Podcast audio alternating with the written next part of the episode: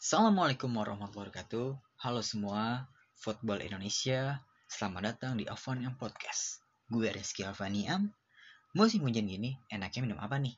Anget-anget kali ya? Bikin susu anget kali yuk. Oh iya, tapi kan kalau kita beli keluar, ada virus corona di luar sana. Mendingan bikin sendiri aja. Di dapur kali ya? Ada kali. Yuk kita bikin susu anget, cocok banget nih buat nemenin kita makan roti lagi cuaca gini ya kan. Gak bikin kembung, terus juga gak manis banget nih, enaknya begitu. Badan gue udah hangat nih, yuk kita saatnya nge-podcast. Kali ini gue akan membahas tentang bola nih. Kalian tahu kan Liga 1 Indonesia yang sekarang tidak diadakan di Indonesia karena adanya virus corona. Terus kata Polri itu masalah keamanan. Oke, kita bahas.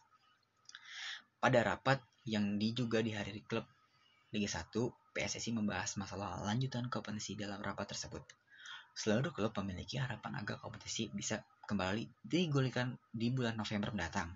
Namun, harapan ini kemungkinan akan sulit terrealisasi menurut CEO PSSI Semarang. Pihak kepolisian kemungkinan besar telah tidak dapat mengeluarkan izinnya karena kasus virus corona di Indonesia yang sangat banyak, hampir 300 jiwa lebih positif. Makanya guys, Liga 1 tidak dapat izin dari Mabes Polri. Gimana dong nasibnya pemainnya? Tentu pihak klub bertanggung jawab atas pot dan ada potongan gaji setiap pemain sekitar 25% kata pihak klub masing-masing. Ada juga pemain yang pulang kampung loh. Sebut saja Marco Mota dari Persija. Dia pulang kampung karena liga belum digulirkan sejak adanya virus corona ada di Indonesia. Sayang sekali ya, pemain sekelas dia tidak bermain. Sedangkan teman-temannya di Italia sudah aktif. Bahkan sudah ada putaran lagi 2021 dan 2022. Apa dengan Indonesia? Liga 1 tidak bergulir. Katanya bulan Oktober sudah dimulai, tapi Mabes Polri tiba-tiba saja tidak mengeluarkan, tidak memberikan izin untuk bergulir. PSSI pun bertindak lanjuti tentang izin tersebut. Ada apa? Kayaknya ada yang tidak stabil di negara kita nih. Pada rapat yang juga di hari wakil klub Liga 1 ini, PSSI membahas masalah lanjutan kompetisi. Dalam rapat tersebut, seluruh klub memiliki harapan agar kompetisi bisa kembali digulir November mendatang. Gitu katanya. Apalagi kalau di pilkada berjalan serentak, lanjut kata Yoko. Gitu kan.